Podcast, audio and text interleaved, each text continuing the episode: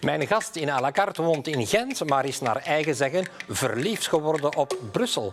Zijn kennis is veelzijdig en uit zich zowel in zijn mening over de kwaliteit van biefstuk frit als over de manier waarop onze politici zorgen voor de werkgelegenheid. Ik heb het graag over dat alles met arbeidseconoom Stijn Baart.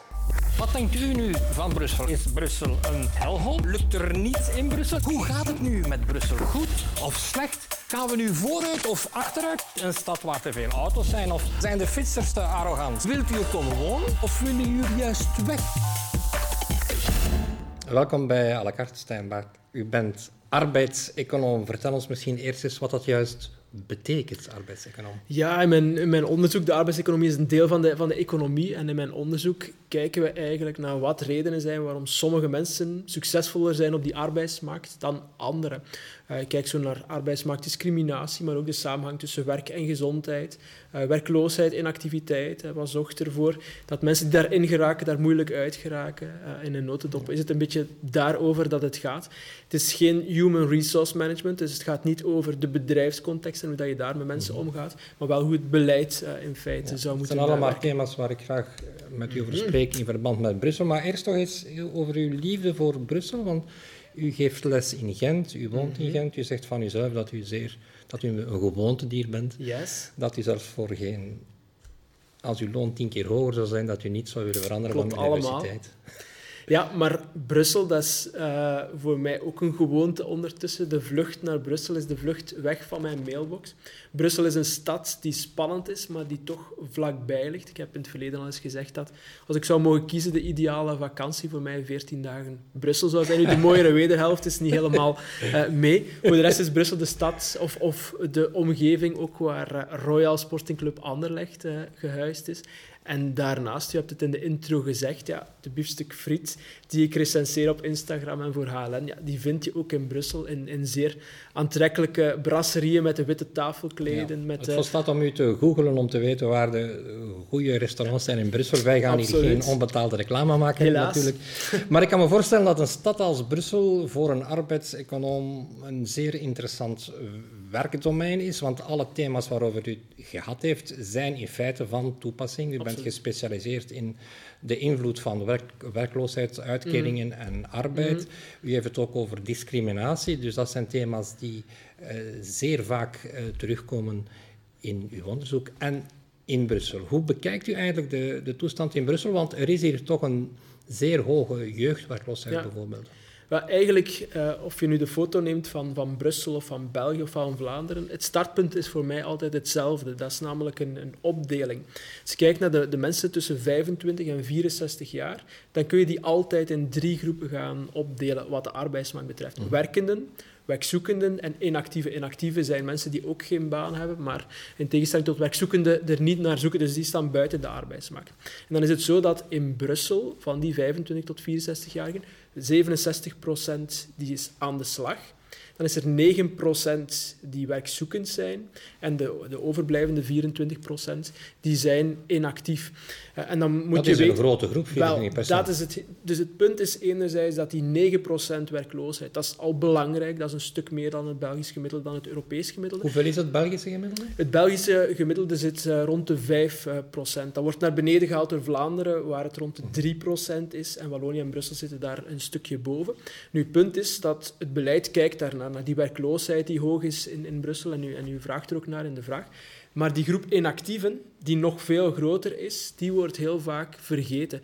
En ik denk als wij onze werkzaamheidsgraden willen verhogen, waar men het vaak beleidsmatig over heeft, ja, dan moet je daar ook naar kijken. Het is een beetje zoals bij een ijsberg, waarbij men naar het puntje, de werkzoekende, heel sterk kijkt, maar een veel grotere massa onder de waterlijn, die inactieven, die, die vergeet men typisch. En dat is zeker ook in Brussel het Wat geval. Wat moeten we bij ons voorstellen bij inactieven? Dat zijn een vijftal groepen. Dat gaat dus om, om mensen die niet werken, er ook geen zoeken. En dus huismannen, huisvrouwen uh, zitten daaronder. Mensen die in een langdurige ziekteverzekering uh, zitten. Mensen die uh, vervroegd gepensioneerd zijn, dus jonger dan 65, maar met pensioen. Er zitten ook mensen in die ontmoedigd zijn als werkzoekenden. Dus hebben ooit gezocht naar een baan, maar zijn daarmee gestopt. En tenslotte zitten daar een heel klein stukje voltijdse studenten na de 25 ja, Maar dat is wel een heel grote groep. Dat is samen een heel grote groep waarbij dat langdurig zieken ja, de, de grote groep daaronder is, naast de huismannen, huisvrouwen mm. en, en ontmoedigde werkzoekenden, die, die, die studenten. dat, is een, dat is een veel kleinere groep. Het is wel een onderwerp waar u heel hard mee bezig bent. U tweette onlangs dat als iemand een vaste job verkiest boven een mm. uitkering, dat zijn inkomen nauwelijks 10% mm. hoger ligt en dat hij bovendien nog kosten heeft met kinderopvang en eh, dergelijke. Ja. Dat komt u midden van een politieke discussie, omdat deze regering blijkbaar de uitkeringen nog wil verhogen, mm zodanig dat die, wat we dan kunnen noemen, die aansporing, die incentive om te gaan werken, nog kleiner zou worden. Dat is inderdaad een belangrijk probleem en daar onderscheiden wij ons ook met, met van andere landen. Hè. Dus men noemt dat in een moeilijk woord de werkloosheidsval. Dat mhm. wil zeggen, eh, stel dat je van werkloosheid en die uitkering overgaat van een baan, hoeveel krijg je dan meer? En voor kortgescholden zit dat inderdaad rond die 10% En dat is heel weinig, zeker als je daar dan kosten zoals kinderopvang, mobiliteit, mhm. eh, moet van aftrekken. En inderdaad, in, in het kader van de bespreking van wat men de welvaartsenveloppen dat zijn middelen die begroot zijn in de federale begroting om ervoor te zorgen dat uh, mensen met een lager inkomen, ja, dat hun koopkracht ook versterkt wordt. Daar was men initieel van plan om daar een belangrijk bedrag naar de werkloosheidsuitkeringen te laten gaan. En op die manier zou dat verschil dat al klein is tussen werken en niet werken nog wat kleiner uh, worden. En dan heb ik gezegd van inderdaad, dat is, geen goed idee.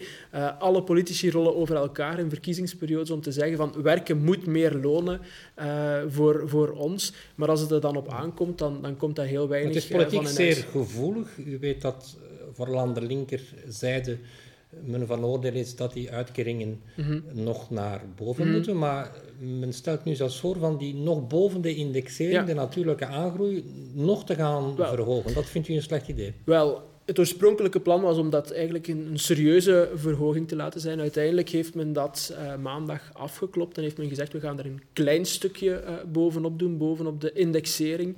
Uh, dus gewoon het volgen van de levensduurte van die, van die uitkeringen. En we gaan tegelijkertijd ook de laagste lonen verhogen. Niet zozeer doordat de werkgevers meer gaan betalen, maar omdat we daar als overheid een stukje werkbonus bovenop leggen. En op die manier behoudt men eigenlijk het, het verschil. Ik denk dat het verschil tussen werken en niet werken... Het verschil is altijd te klein. Ja, het is niet, ver, het is niet uh, vergroot, dus er is niet meer incentive om te gaan werken. Ik denk dat dat ook van een grotere hervorming uh, moet komen. Men spreekt vaak over de grote fiscale hervorming mhm. die minister Van Petegem plant. Dat is uh, exact wat men daar wil doen, namelijk de lasten op arbeid verlagen, zodanig dat je meer overhoudt. Het probleem is altijd, ja, wat ga je dan tegelijkertijd verhogen qua belastingen of verminderen qua uitgaven, zodanig dat je dat ook kunt betalen. En daar verschillen al die partijen heel sterk van mening. Zodanig... Maar je hebt dan nog in Brussel heb je een zeer diverse bevolking Mm. die te weinig opgeleid heeft. En bovendien heeft het Brussels gewest een vreselijk budgetair tekort. Dus het mm-hmm. wordt wel heel moeilijk om een verandering te brengen in die situatie. Wat zou u, u kent de situatie in mm-hmm. Brussel eh, toch een beetje. Mm-hmm. Die werkloosheid, die inactiviteitsgraad is te hoog. Wat zou u doen als u daartoe de macht had? Ja, wel, voor een stuk denk ik dat men daar meer moet verwachten van het federaal niveau. Wanneer het gaat om inactiviteit, dan is het probleem dat werken onvoldoende oplevert. Nu is het in de belastingen die men federaal uh, heft. Uh, de weg naar de inactiviteit is, is te veel open. Ziekteverzekering, pensioenen, nu dat zit federaal. Langs de andere kant, voor de werkloosheid, het activeren van werkzoekenden, dat is wel een bevoegdheid die, die bij de gewesten zit.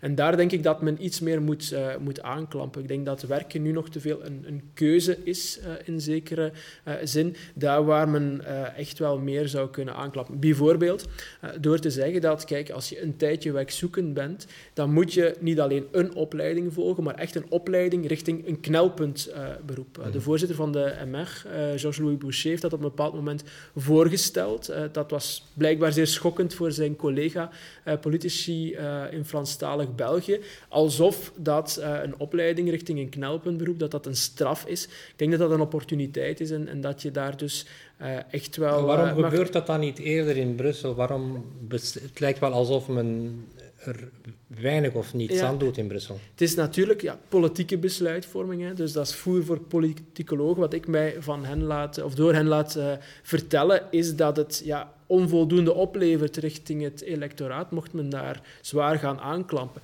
Terwijl ik denk op lange termijn betekent een opleiding een grotere kans naar een job en ook een betere kans naar een beter leven. Want men vergeet dat vaak, dat ja, een opleiding ook betekent dat je sociaal netwerk versterkt, dat je zingeving uh, versterkt. Dus ik denk dat het ja, misschien wel een beetje aan politieke moed uh, ontbreekt om wat op korte termijn moeilijk is, maar op lange termijn goed is, om dat ook uh, echt te gaan, ja. te gaan doen. Brusselse gemeenten hebben het heel moeilijk om hun begroting rond te mm. krijgen. In de gemeente waar ik woon bijvoorbeeld is een van de problemen dat de bevolking echt zeer arm is en mhm. dat er dus nauwelijks fiscale inkomsten mhm. zijn. Dat zou natuurlijk kunnen veranderen als je meer mensen aan het werk krijgt.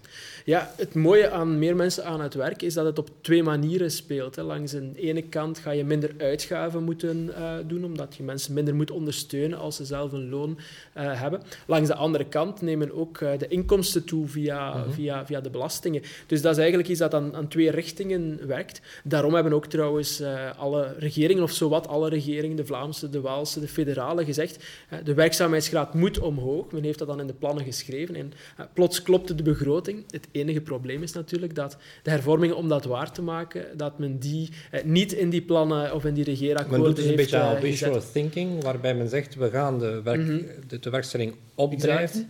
Maar het gebeurt niet. Ja, het is alsof ik zelf zou neerschrijven. Ik uh, wil volgend jaar in het eerste elftal van Anderlecht spelen. En door het op te schrijven realiseert het, zichzelf. Het zou mooi zijn, maar ik, ik denk dat de kans relatief klein is. Ik ga dat niet als een belediging nemen. ik wil het nog hebben over een ander thema dat u nou aan het hart ligt. Dat is discriminatie. Mhm. Het is een, een woord dat vaak valt als men wil verklaren waarom zoveel mensen van allochtone mm afkomst geen job hebben. Dan zal het te maken hebben met discriminatie. Mhm. U werkt ook met een systeem van sollicitaties, anonieme mhm. sollicitaties. Wat wijst uw wetenschappelijk onderzoek daarover uit? Wel, laten we beginnen met te zeggen dat de situatie in Brussel inderdaad moeilijk is voor mensen met een migratieachtergrond. We zien dat onder hen die inactiviteit waar ik het daarnet had, dat die 43% bedraagt van de 25 tot 64 jaar. Dat is enorm veel mensen die echt buiten de arbeidsmarkt staan.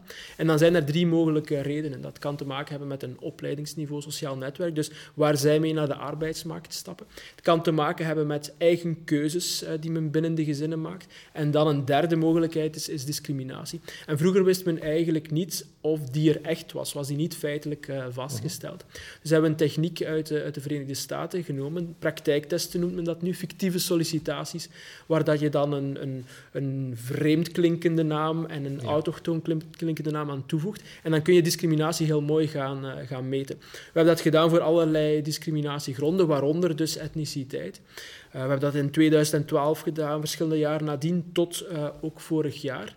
En dan zie je heel mooi dat telkens wanneer dat je dat meet, dat er discriminatie is in ons land op basis van uh, een, een, een, vreemd klinkende naam. Enkel dat... Hoe groot is die? Kun je dat procentueel... Ja, we zagen uh, bij de eerste praktijktesten die we in Vlaanderen deden, voor alle duidelijkheid, uh, dat je kans op een jobgesprek, dat dat met ongeveer een derde terugviel wanneer dat je een Turkse naam bijvoorbeeld mhm. had.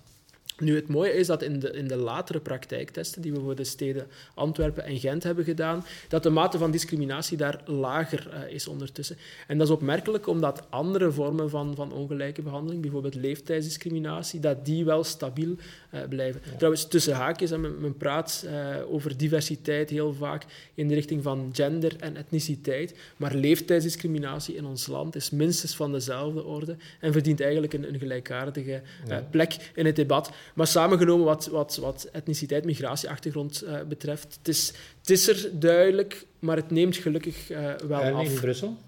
En in Brussel uh, is men daar ja, geïnteresseerd in, in die testen die we hebben gedaan op de arbeidsmarkt. ik heb daar onlangs met een collega in het parlement een hoorzitting over gegeven. Dus het zou mij uh, niet verbazen dat uh, men, uh, men, richting dergelijke metingen gaat. Men heeft dat op de huizenmarkt al gedaan, daar ook wel wat discriminatie mhm. vastgesteld.